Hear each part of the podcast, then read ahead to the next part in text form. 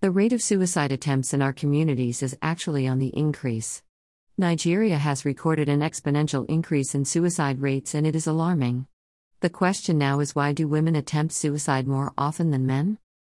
Men and women have different ways they respond to certain life issues. Men tend to hide their emotions for fear of being looked at as being weak. Women, on the other hand, tend to express their emotions very freely, this may be due to their sensitive nature.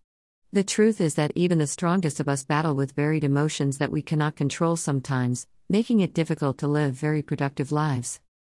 So you cannot pinpoint the reason why someone would want to take their own life other than they feel depressed, angry, and frustrated with the current situation. When women experience relationship problems, like a breakup with their partner and supposing they have been in a relationship for several years or months, there is a tendency for the woman to start experiencing a form of depression or trauma. A woman would not know how to properly handle pain, loss, or setbacks if they have not prepared their minds for that situation or challenge. So she goes into panic mode and attempts risky acts such as suicide.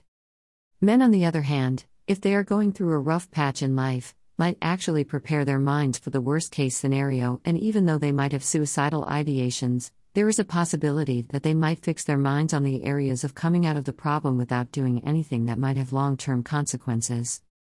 So, do women attempt suicide more often than men? Yes, if we are looking at it from the angle of how they can deal with their emotions and prefer solutions to their existing problems. There is a case in Nigeria about a digital marketing strategist who took his own life after a long battle with depression for over six years of his life. I'm sure that all he was saying to people when they asked him how he was doing might have been, I am fine. This has become the norm among so many people who are battling with depression and various emotions. So I believe it is time we start normalizing the conversations about mental health and give them a voice, so we can live happily and free. If you know any woman who is going through a hard time, Reach out to her. Many women are hiding their emotions from people. The rate of suicide must be controlled for us to start having normal lives. Suicide among women is a conversation that I want to be freely talked about so we can start saving lives and creating a community of hope, peace, and progress. Do you know any woman struggling with her emotions?